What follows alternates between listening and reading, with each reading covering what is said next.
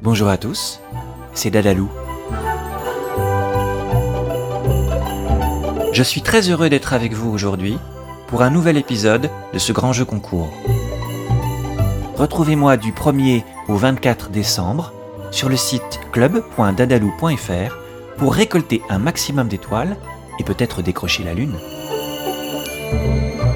Derrière chaque nouvelle case du calendrier se cachent des questions, des jeux, mais aussi des petits défis. Alors, êtes-vous prêt à tenter votre chance?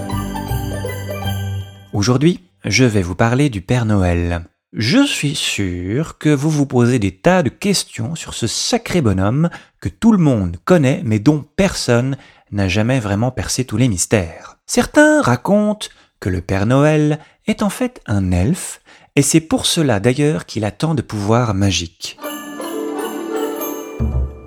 Parmi ses nombreux pouvoirs, il peut bien sûr se rendre totalement invisible et il aurait aussi la faculté de figer le cours du temps.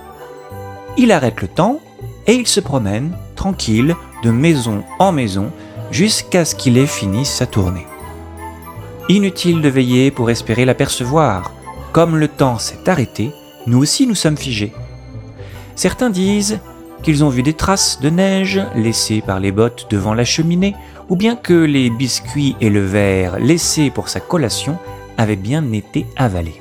Mais alors, peut-on vraiment voir le Père Noël? J'ai croisé un petit garçon qui m'a affirmé que tous les Pères Noël qu'on voit dans la rue ou dans les magasins, ce sont juste des assistants. Et le vrai, lui, on ne le voit pas, il utilise sa poudre d'invisibilité. D'ailleurs, il a d'autres poudres magiques très utiles. Il en a une vraiment géniale qui permet de rétrécir les objets et c'est comme ça qu'il arrive à transporter tous les cadeaux en une seule fois dans son traîneau. Autre grande question, comment fait le Père Noël quand il n'y a pas de cheminée? Il rentre par une fenêtre ou par une porte. Et si tout est fermé, il a bien sûr un passe magique. Et si jamais vous allez chez Papy Mamie pour le réveillon, pas de souci. Écrivez-le dans votre lettre et il viendra déposer les cadeaux chez Papy Mamie. Si jamais vous êtes encore debout très tard le soir du 24 décembre, il n'a qu'à figer le temps pour déposer sa livraison, ou alors faites-lui une bonne blague, mettez-vous au lit, bien caché, faites semblant de dormir juste avant minuit, et peut-être vous l'entendrez passer avec ses grosses bottes.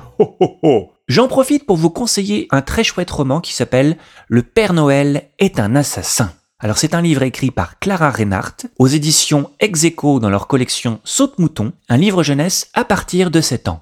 Je vous lis le pitch de l'histoire. Et si le Père Noël n'était pas vraiment celui que l'on croit? Thomas a 8 ans et il se pose bien des questions à son sujet. Alors c'est décidé, il va mener son enquête mais il est bien loin de se douter des surprises qui l'attendent. Une histoire qui allie humour et mystère et qui tiendra en haleine les petits comme les grands.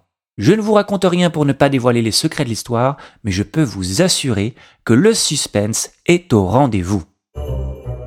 Voilà, c'est tout pour aujourd'hui. Prenez votre temps pour répondre aux questions, pour trouver les réponses au jeu ou relever les défis.